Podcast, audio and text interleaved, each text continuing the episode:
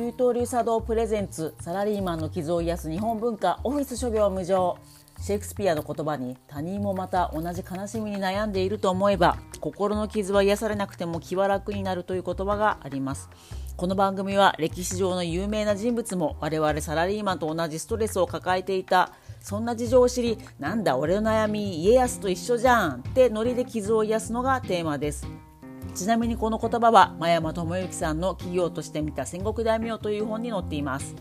改めまして私給湯流茶道の谷田阪急と申します。給湯流茶道というのはオフィスの給湯室で抹茶を立てる団体です。千利休の時代に信長や秀吉が戦場でも茶会をしていたというエピソードをもとにサラリーマンの戦いの場であるオフィスで抹茶を飲んでおります。この番組は京都市元田中のバーサロンドビシャモンさんの提供でお送りします。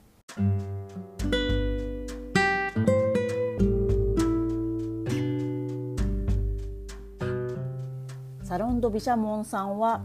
京都元田中のバーです。旧東流茶道もよくお世話になっております。ここのマスターがおへんほんという名前で音楽活動をしていてカニ高専っていう人と2人でそらそらクラブという音楽ユニットをやっておられます。とてもシュールで面白い音楽を作っていますのでそらそらクラブ検索してみてください。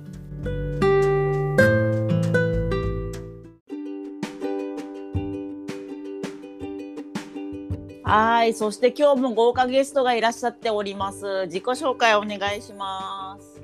はい、ありがとうございます。はい、えっと、こんにちは、田川明です。イエイエイエイエイエイエイ。あの田川さんはあの給湯流茶道もな何度もいろんなあのあのわ激わび茶碗をあの発注させていただいたりお世話になっている陶芸家さんです。よろしくお願いします。はい。そしてですね今日は、えっと、2021年6月に公開された映画「北斎」についてお話ししようと思います。よろしくお願いします。はい、よろしくお願いします。はい。で、あの葛飾北斎基本情報をあのちょっと恐縮ですが私の方から1760年生まれの浮世絵師さんです。もっとも私たちがみんな知ってるのは富国三十六景っていうので波がザバーンってなってるやつ。あれかを作ったのが北斎さんです。でまあ私は個人的にはあの浮世絵って、まあ、その当時人気の江戸時代の歌舞伎役者のポスターとかブロマイドみたいな感じだったというのも聞いてまして、まあ、その人気の役者が5人並ぶ浮世絵とかがあると、まあ、本当にジャニーズみたいみたいな、まあ、嵐みたいだとか言って一回あの本当神保町であの、まあ、あの安いやつですけど買ったりしてましてちょっと浮世絵がかすごい、あジャニオタとしては大好きなんで、まあ、それもあって北斎の、まあ、映画があるということで見に行ったんですけど田川さんは今回どうしてあの北斎の映画を見に行かれたんですかね？あそうですね、まあ、ちょっとね、あの私、えっと、早期に浮世絵描く芸人として、ちょっと一発当てておりますので、あの単に北斎マニアという、あの北斎の追っかけみたいな感じなんですけども。はいはいはいはいはい、はい。実はその隅田北斎美術館っていうのが、まあ、ちょっとね前にできたんですけども、まあその時に、うん、あのまあ伊勢丹さんでその北斎美術館開館記念イベントみたいなのをやって。まあ、そこに作品を出展させていただいたりもしているのと、まあ、わりかしあの浮世絵大好きでございます。だから陶芸家でありながらも北斎オタクということですごい今日はいろいろ教えていただきたいと思います。よろしくお願いします。はい、ありがとうございます。はい。はいいやもうあの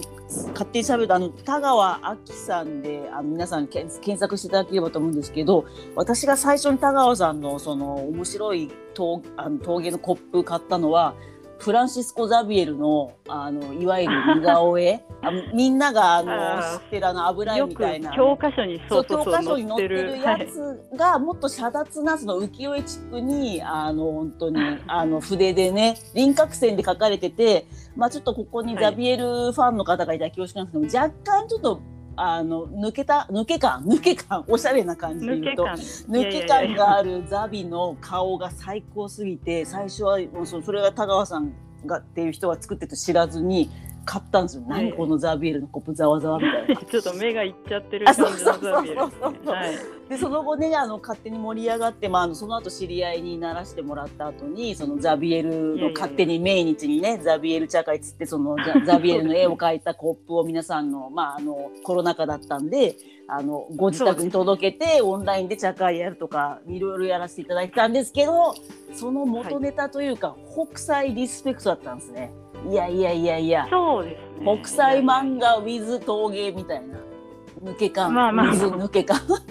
いやでも知らなかった。もう何年もあのお世話になってる本当ありがとうございます。そうですよ。やっと知りました、はい、そうなんですね。そういやいやいことも多いです。そうですね、はい、いやいやいやじゃあ本当今日は北斎の話バンバン聞きたいなと思ってるんですけども。で、はい、あれですねあの私は逆に知ってる田川さんはあの美大にその学生の頃あのこう入学されて、はい、最初は陶芸学科ではなくて、油絵の学科に入学されていたと。そう聞いてるんですけども、うんうんうんうんうん。使っていうとやっぱり西洋絵画の方から入ってはいますね。うんうんうんうんうんうん。どうあの雑ですけどその同じ絵師絵を描くものとしてその映画の北斎どんな、どうでした？なんか印象に残ったシーンとかあります？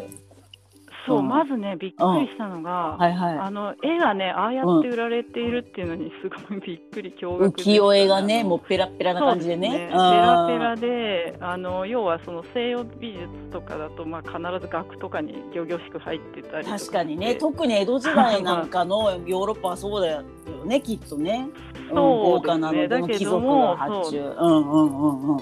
うんうん、あのなんかね、あの庶民がこう奪い合いみたいな感じで、そうね、確かに。ペラペラそうだそうだ。そのままなんか持って帰ったりとかして。確かに確かにあれだから、うん、そうだわ。だからで初日だ多分歌舞伎の例えば新作の初日とかがあの、はい、公演があると、もうすぐそれを、うん多分浮世絵師の人が書いてきてその名場面のシーンをイケメンの役者のを書いたりしたら、キャーって言ってもその発売日に行くみたいな。あのジャニーズもね全く同じことが起きてましてあのミュージカルとか、まあ、テレビにね出るようなジャニーズだけじゃなくてジャニーズジュニアってデビュー前の子とかは結構小さい劇場でミュージカルとかやるんですけど、はい、まあ、初日が終わると、カメラマンが撮ったな、あのあのステージフォトっていうんですけどステフォっていうのが劇場で売られててもコロナ前はまあ売られるとその初めて売られる日はみんな欲しいからその幕間にものすごい殺到して劇場の中のそのフォトコーナーにあのノリっすね。はい、そうですね。まあでもお値段もね実際そんな感じでなんかまあ今の価格でいうと400円ぐらいのああでまさにそれ本当ジャニーズのステージフォトもそん、まあ、ちょっと高い大きいだ大きいはと600円とかだけど小さいのは本当に500円とかだから。まあ、とはいえですねやっぱり生写真も、はい、あその折れないようにあの何、はい、ビニ透明のビニールのピチピチのあの袋にちゃんとぴったり、ね、うん、入ってちゃんとくれるんで、はい、その、生で渡されてそのあの指紋がつくとかはないようにちゃんとジャニーズもねあの1枚数百円でもやってくれてるけど。あの、はい、映画の中で出てき,、出てきたリアルなその浮世絵屋さんからみんなが買う時はもうペラペラ、はい、そのまま渡してた 渡してましたね。それがそうかそうかそうかその、うん、ああの油絵学科の人からすると衝撃だという。ちょっとね、ね、ビビったけど、まあでも、それは結局、まあ庶民向けっていうか、そこマーケットがそうなんで、そこだあのたくさん吸って、まあ、あのみんながいっぱいこうね、あの気軽にね、確かに確かに。で、ね、あの、結局最終的にまあ、有田焼とかそういったものをあのヨーロッパに輸出するときに、うんうん、まあ、梱包材みたいなまさかのねあの新聞紙扱いですよ。丸めて詰められてでそれをめっけたなんかヨーロッパのそのドガとかああいうちょっとドガもそうか。はいはいはいはい、まあ、ゴッホなんかも大好きだった、うんうんうん。ねピカソも春画買ってたっていうしね、うん、見つけてまあすごいこれはみたいな感じそうだ。だから最初はそれだ、はい、最初はそのくちゃくちゃ、うん、最初はまあ有田焼とかああいう焼き物の方が、はいはい、まあその元は、秦って中国が作ってバンバン輸出民家してたんだけど一旦その中国が、あの激変でエンペラーの戦いとかになってる時にするとねあのオランダ人に今なら中国の真似した、あの陶磁器売ったら売れるぞって言われて、まああの九州の方から売ったっていうのはなんか前サントリー美術館で学んだんですけど、まあその時に割れないように今ならプチプチを使うところをもう本当にその、あれですね浮世絵が、古いそうもうこれ古いからいいやつあもう私担当変わったからもういいわみたいな。もうあもう嵐からあのそうそうそう。そう、ジャニーズ WEST 変わったからもういいや嵐のあのブロマイドいらねえやみたいな感じと一緒でとりあえず詰めてまあ要はそれでね世界中に海外に。行ったっていうね。でで逆になんかそのもともとその楽しみにしたその日本のあの陶磁器を買った人が、くちゃくちゃの髪の何この目の細い美しい女の子の絵謎すぎるみたいになったわけですね。そうですよね。北斎のとかもやっぱ見つけられてなんこの風景何何これ楽しみみたいな感じ。オシャンティーだよね。だってさギトギトのさ 油絵でさ、うん、油絵でさその言われたからってさあの貴族の絵とか描いてたわけじゃん。なんかもうちんちくりんのさ、まあ言い方ヨーロッパファンの人には恐縮ですけどさあの変なさあのものすごい襟がふわふわのさ 貴族の絵とかをさ 死んだ目で描いてたわけじゃないですか基本は。宗教画のねちょっと裸そうだね裸のもあるけど、まあ、とにかく、はい、重たいのが売りだったからね当時のね。そうですね重厚感そうそうそうそうそう。まああとまあ受け入れの知識ですけど、まあ、基本人間を描くのが圧倒的とあのまあ天使とかちょっと羽生えてるのはいるけど基本そのヨーロッパの油絵は、はい、基本はまあ確かに人間と、まあ、人間にまつわる天使とマリアとイエスとかを描く。はいってところであれですよね、はい、その植物とか虫っけらを真面目に描いてるのをゴッホが見て泣いたって聞きますよね。その浮世絵とか、まあ、日本画が植物が主役なのざわってなってそれで、あの今直受けもするひまわりを描いたの。あれ元ネタは俺たちだからね。あそうそうそこんとこ頼むよマジで。まあまあまあまあまあ。まあまあまあまあそういうのをねやっぱり。結局まあ映画の中ちょっとだけネタバレになっちゃうかもしれないですけどあのまあ蔦屋十三郎さんっていう素晴らしいプロデューサーさん浮世絵のねプロデューサーさんが。確かに確かに。もう浮世絵界のジャニーさんというそうですね。だからその、はい、まあ本当におっしゃる通りで、あのなんだろうな。あそのなんかねあの私が勝手にリスペクトしてるあの、はい、小学 小学館のウェブマガジンのワラクウェブの編集長の高木さんって方が言ってたんですけどあの、はい、やっぱこの時代だから1700年代ぐらいにそう大衆、えー、普通の庶民が絵を買うなんていうのは、うん、ヨーロッパでは考えられなかったんじゃないかって言ってて、はい、まだ、うんうん、絵っていうのはやっぱその貴族とか金持ちがその肖像画自分の描かせるとか、うん、そういう高級なものとしてのやり取りだったから、もうその1700年代にキャーとか言って、うん、その江戸の OL みたいな子たちが初日が終わった海老蔵のあのあの名シーンのポスターちょうだいみたいにして買って、で挙句のあてにまあ安価で安いからみんなの家に浮世絵があって最終的に新聞紙扱いでその梱包材までできたぐらい。そジャニーさんがそのアイドルをお茶の間に広めたのと一緒で日本中の人がもう、はい、その一般の人が買ってたやばいですね。いやマジでやばいって。そうですね。そうそう、はい、そういうことですね。絵師を見つける能力とかもすごい。ジャニーさんですあれも。そうだそうだ。だからねあの、うん、写楽ってすごいなんか変な目が寄ったやばい独特の、はい、ねまあ下手馬みたいなのにかなり近いと思うんでそれを1700年代にそう変わった絵を描く人を、うんバーンって売り出したりとかねやっぱ蔦屋さんすごいっすよね。すごい、ね、だからそのじゃ、うん、何でもジャニーさんと一緒にしちゃいますけど そのなんか全員イケメンにせずにその TOKIO の中にあの城島君とか入れてちょっとあのケレミになる感じにしてバーンって売るととかと いやマジで近いかなみたいな。まあそうですよね。まあ、それでだからその蔦屋さんがめちゃくちゃあの日本の中でまずバズらせた浮世絵が今度そのヨーロッパに梱包材として最初は行って、はい、大ブームになり、はい、だから日本かっこいいみたいになってジャポニズムってねあのムム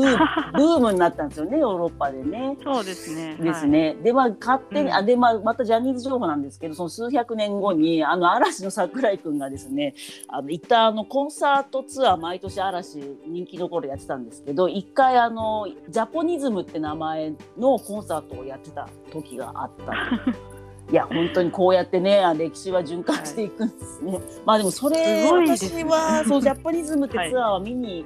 行けばしなかったんですけど、行った人はやっぱすごい。だからそれはねあのそのジャニー喜多川さんが、はい、あの、はい、まあアメリカの日系2世として日本への憧れアメリカ人としての憧れで持ってたそのなんかエセ忍者風とか、やっぱ、ジャニーズの中にそういうまあ、私はエセジャポニズムって呼んでるんですけどなんかお扇子持ったりとか着物風のガウン着たりしてやるとかっていう、はいうん、それがやっぱジャニーズの独特の要素だっていうのをその桜井君がちゃんと見抜いてそのジャポニズムっていうテーマでやろうっていったツアーがあったって、まあちょっとゴッホと直接は関係ないかもなんですけどまあでも蔦屋さんとジャニーさんのつながりからやっぱジャポニズムって言葉が桜井君から出てきたってちょっと私は泣きそうな感じですね。すね。はい、うん、はい、確かに何でもジャニーズ。何でもジャニーズ。この日本文化は、うん、のお家芸、ね、お家芸をね、はい、勝手にやってみたんですけど、まあちょっと話をまた北斎に戻しまして、その、ね、北斎がフォトショ並みという件のちょっとお話を伺ってよろしいですか？はい。うんうんうんうん、本当にガ処理能力がすごすぎて、はいはいはいはいはいはい。あの写真がない時代じゃないですか。確かに確かに。なので、うんうんうんうん、絵を描くにはもう目で見て。ああ、そうかそうか。ああいうちょっと躍動感のある波とか、もう体でこうもうすぐにあの砂浜にこう書き写してたりとかしてたんですけども要はその体で覚えさせてでもう目の奥に記憶させて五感で書くみたいなちょっとスポーツみたいな感じなんですけどもなるほどね。はいはいはいはいはいはい。合成させて、はいはいはいはいはい、全部フィクションだと思うんですけども、ああ、そっかだから。三十六系とかも、なるほどね。あの尾張の富士とかはもはやそんな風景実はなくてあの辺で別に桶作ってたわけでもないしああなんかあの丸い桶を手前の人が作ってるっていうしあの奥が絶景の絵だはいはいはいはい富士山が見えるんですけどはいはいはいはいはいそこのなん地域から富士山は見えないはずで、本当は見えないんだ。なるほどね。ああ、なるほどな。るほどなるほど。あたかも脳内アップで、なるほどなるほど。だからそ、はい、それぞれの富士山が、こあの、はいはいはい、この目の高さから遠くに見えるならこういう姿で、うん、あのまあパースというか、うん、作れるっていうふうに、全部正確に一個一個覚えてるからそのレイヤーが脳内で作れるんだ、ね、実際にそういう風景を写生するじゃなくても、すげえな。ね、はいはいはいはい、はい。書いてかっこいいだろうかみたいな感じ。なるほどなるほど。ああだからそのそっかそっかだからその木木を、あの、はい、あのたわめてその桶を作ってる人をまあその人を、まあ、どっか街中で見たことがあったっていうのがまず脳内に記憶しといてであのまあで海の風景もどっかで見たやつを記憶しといてでその遠くに見える富士山っていうのも記憶してるからそれを合成するってわけですね。本当はあのガヤガヤのあの江戸の町の中で見たかもしれない、その桶を作ってる人と海とその奥の富士山っていうのが全部レイヤー合体して作れちゃうんだ。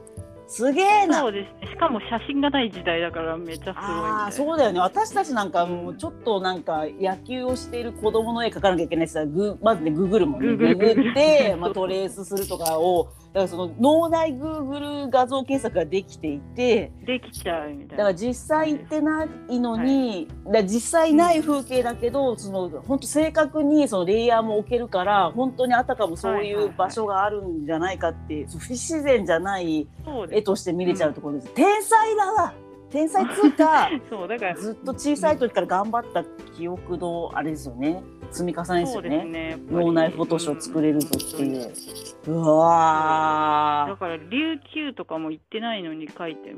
し。あああたかも本当に行ってレポできてるんじゃないかぐらいの。すげえな。そうですね。まあねあの、うんうんうんきなジャニーズとあの、はいはいはい、の男の子と自分の写真を合成しちゃうみたいな。あそうそうそうそういうたまにねそういうメンヘラの女の子とかいるんですだから私が何君と付き合ってんだみたいな あのリアルなのを出してやってまあ荒れるんだけどこれはどうやら合成だったみたいになるんですけどまあそれそうそうそう。それはね今の女の子たちはすごいスマホのいろんな画像ソフトを駆使してやってるけどそうスマホもクソも何にもない時にもうやれてたとこですね北斎は。そうですねはいしかも自分の 右手で筆で書いてそれを堀師さんに彫ってもらって吸ってピタッとできるメンヘラメンヘラフォトショー。できる。メンヘラ。関係なかったわ、いやいやいやいやいやすごいね、ほんとすごいわ。あとなんかその風を描くのがすごいって田川さんが国際が。あの駿河エイってなんかあの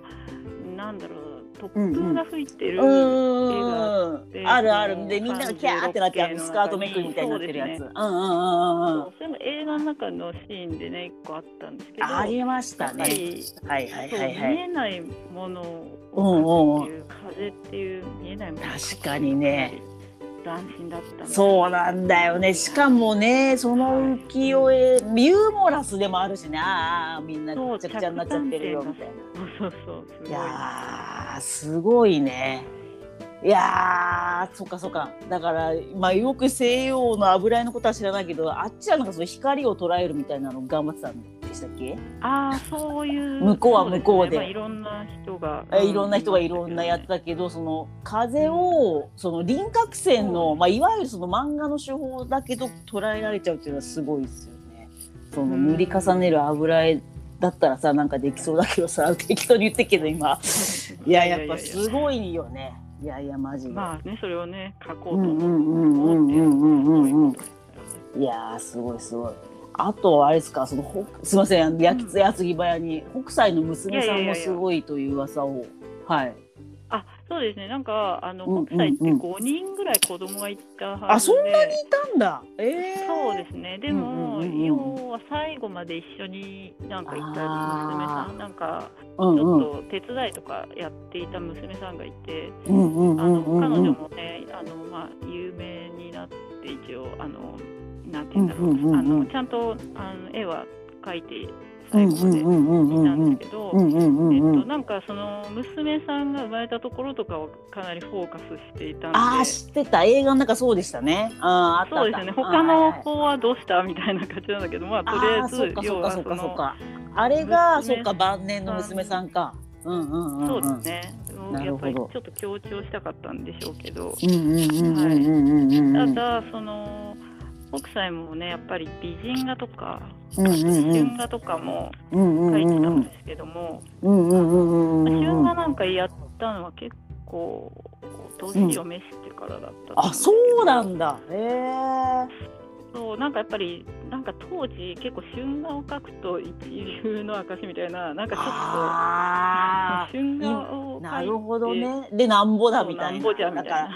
今だとねちょっと春画はなかなかオフィシャルにはなんか日本の美術史の中ではなんかあんまり習わないみたいになってるけど当時としては春画描けねえで威張るんじゃねえぞみたいなとこはあったんだね。あったんだね。エシたるものみたいなの。えー、おもろいおもろいやっぱ基礎基本だったんだね浮世絵業界ではね。おめえまだ旬が書いてねえのかよ みたいな蔦屋さん怒るみたいな。まあでもその春画とか美人画の画風がやっぱりもしかしたらこれは娘さんの、まあ、大井さんが、はいはいはい。まあ、かなり、うんうん、あのやってたんじゃないかというかゴースト的な感じで。なるほどね。北斎っていうハンコ的なものは押すけどももうじいちゃんだから、うん、そのオシャンティーなだ男女の絡みとかその美人画とかももう90近くだったらもう描けないよね最新のファッションとか。まあ、なんかねまあ描いてまたかなりねちょっと画力もあるし、うん、その、性の新しい人ではあるけどやっぱり今で言う、うんうん、インスタの加工みたいなもんなので、はいはいはいはいはい。はい、はい、こう富士リ体をあのあなんかそういうお父さんこんなのダサいよみたいなね。これバブル時代の前髪だよみたいな 聖子ちゃんカットやんみたいな感じ今もっと抜け感必要だよみたいなね娘さんが言ってくれて 直してくれるやれよみたいなお前があそっかそっかそっかそっか。この仕事はお前に任せるみたいな。あったかもしれないんだ。的なところがちょっと感じられるっていうなんかご意見もなんかねああすごいですね。なるほどね。急になんか色が今までちょっと違うみたいな感じで。あ急におしゃれななんか可愛い色になったりとか。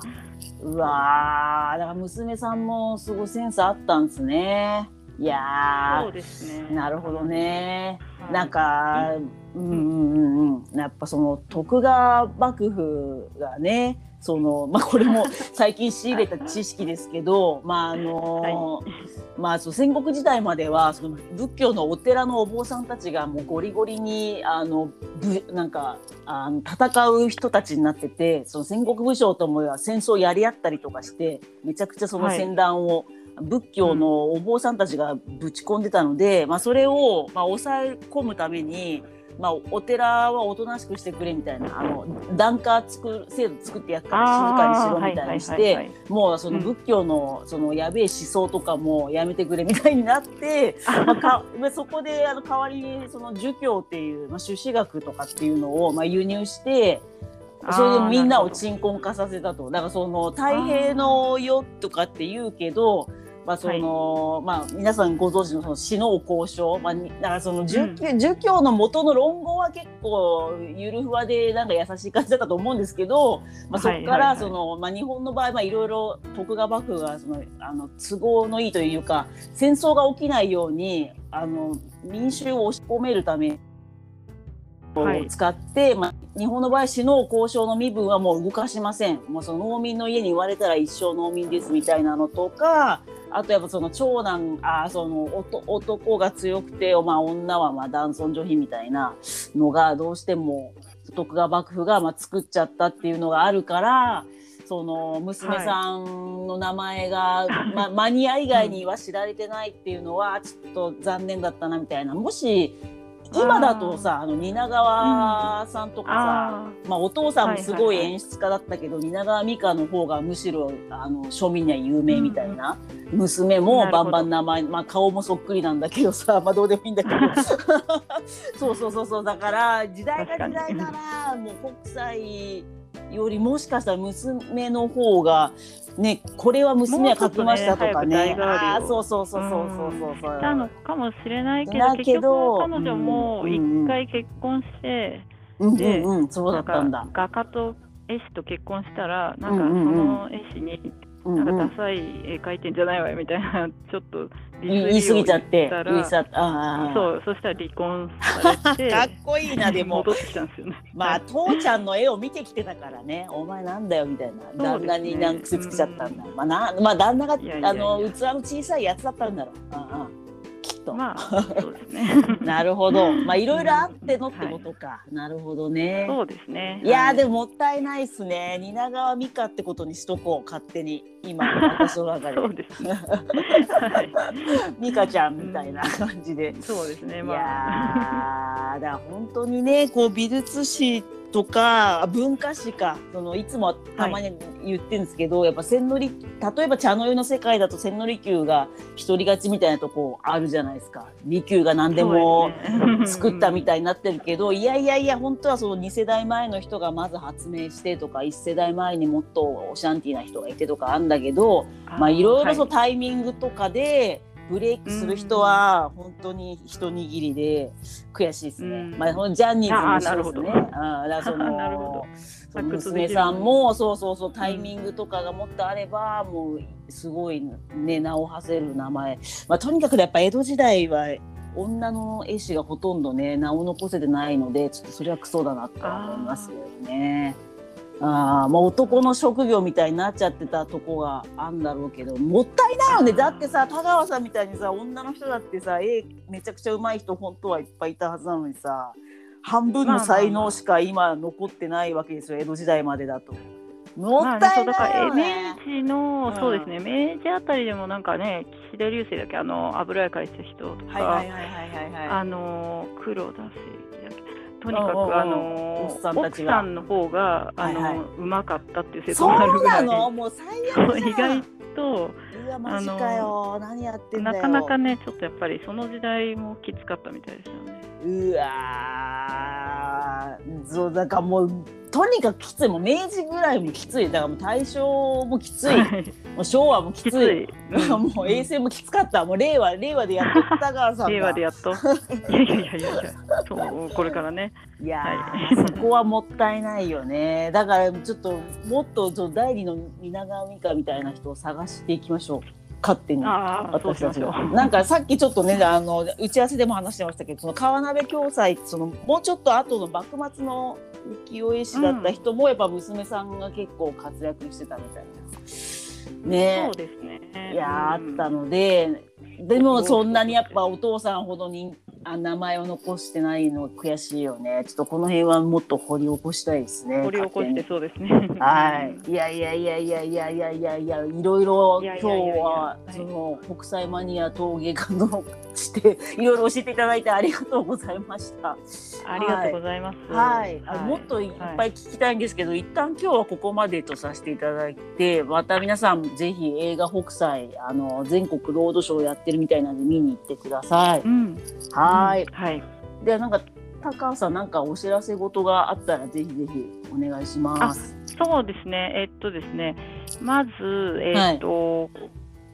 あのー、ちょっと浮世絵つながりで、うん、えっ、ー、と馬頭広重美術館っていう あの、うんうんうん、非常にえっ、ー、栃木県の奥の方のはい。あの行ったことないですか？馬頭広重美術館っていう大変素晴らしい建物の、まあ、広重のあの作品を扱ってる美術館があるんですけど、すごくなんか素敵なとこなんだけど、うんうん、めちゃくちゃアクセスが悪いらしくて、あまあそうなんだ。そうすごいあの、うんうん、行くのはなかなか大変だけど、そこでえっ、ー、と、うん。うん、なんだろう。6月の後半から。2021年6月、そうですね、うんうん、うん、もうそうですね。からまあ7月の頭にかけて、はいはい、えー猫じゃ猫じゃ 猫じゃって。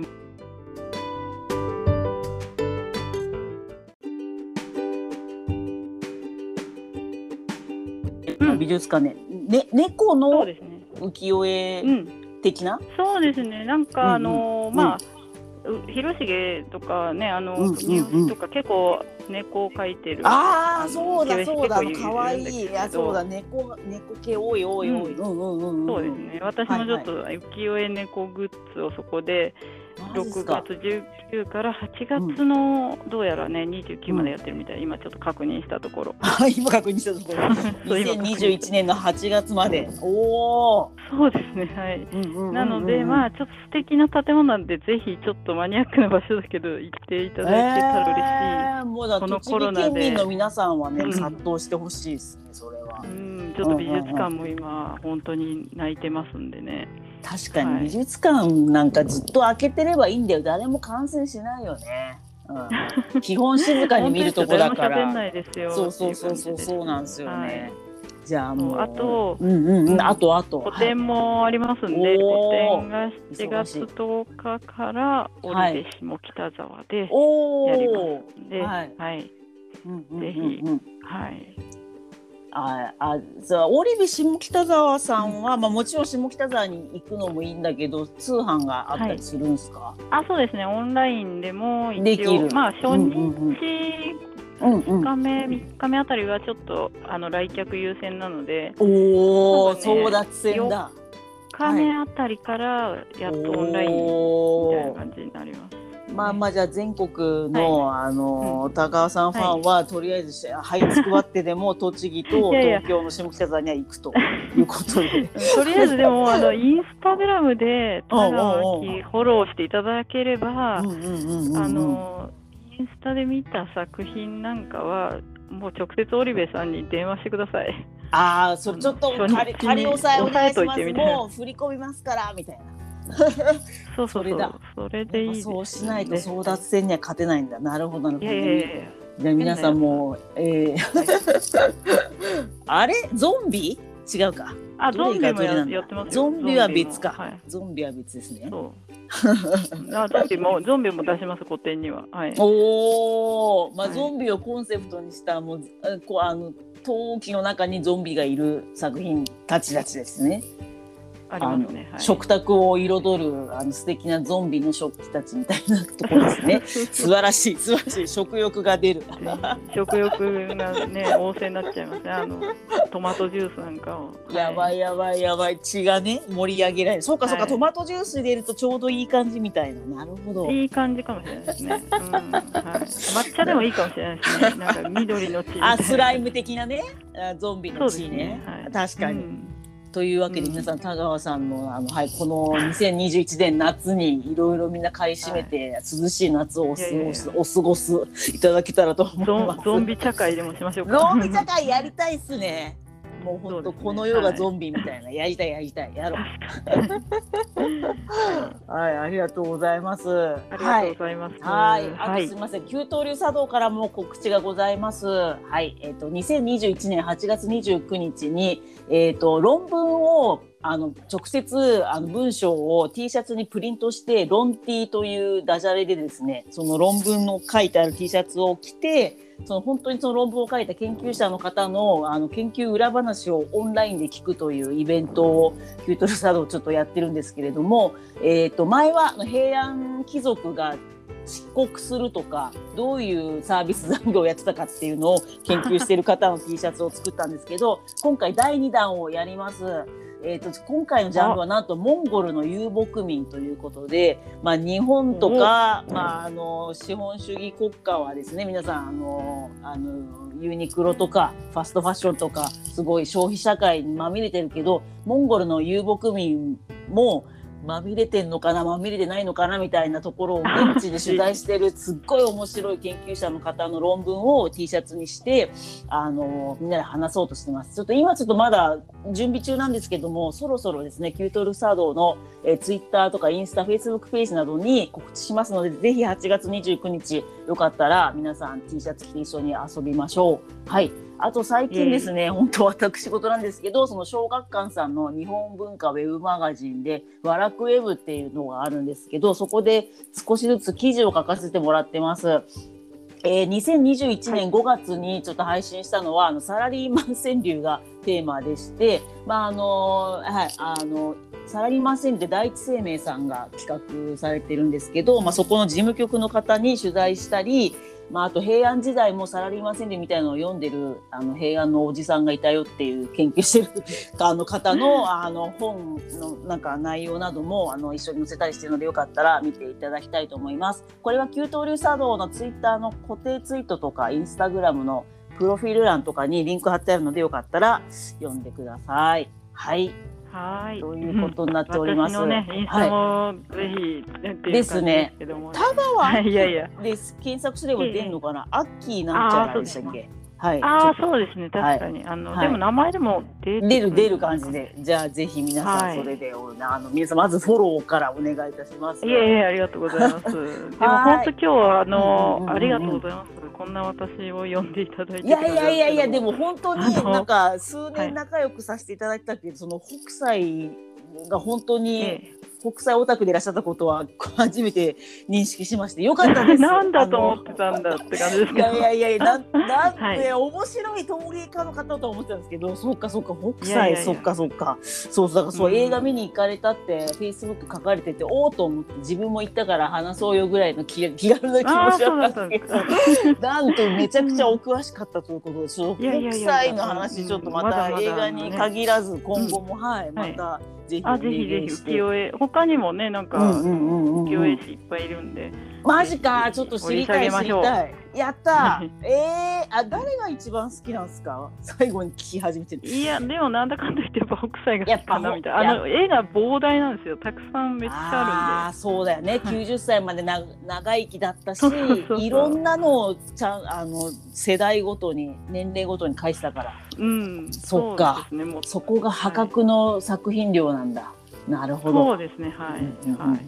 じゃあぜひぜひ。あとじゃあ今度まあミーハーなんですよ。シャーラクとか鈴木ハルドムとかも気になってるんで、よかったらお願いします。はい。はい。ありがとうございます。はい。じゃあまた続編もぜひぜひお願いします。ここでオファーしてはい。はい。いつもことですね。はい。はい。で、あの今日の番組の感想とか、北斎情報などお便りも募集しております。またあのスポンスなんとスポンサーも今募集中です。はい。あのまあスポンサーになっていただいたらあの私があのはい宣伝の原稿を作って読んだりもできますので、ぜひお気軽にご相談ください。えー、ツイッターで投稿いただく場合はは、ハッシュタグオフィス無諸行無常って書いていただくと、私が読みに行きます。メールでも受け付けておりまして、オフィス諸行無常 at gmail.com。えっ、と、英語の小文字で、オフィスは OFFICE。で、諸行無常は、えっ、と、頭文字で SGMJ でお願いします。はい。では、今日も田川さんありがとうございました。はい、ありがとうございました。はい、通り茶道プレゼンツサラリーマンの傷を癒す日本文化ラジオオフィス諸行無常でした。ありがとうございました。はい、パチパチパチ。はい、失礼します。